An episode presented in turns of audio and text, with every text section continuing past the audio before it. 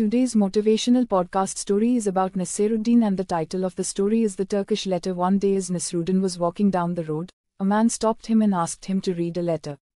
It's in Turkish, he said, and I can't read it. Nasruddin took the letter from the man's hands and tried to read it, but couldn't. I'm sorry, he said, it's written in Turkish and I can't read it. You can't read Turkish, said the man angrily. Then why are you wearing a Turkish cap?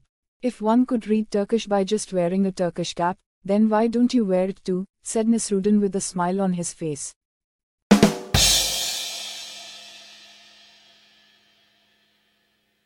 You are now listening to my MH30 FM, your own radio station. Here is a good news thinking pausitivity is now on Telegram, so if you can join us thereby, it will make us appreciated.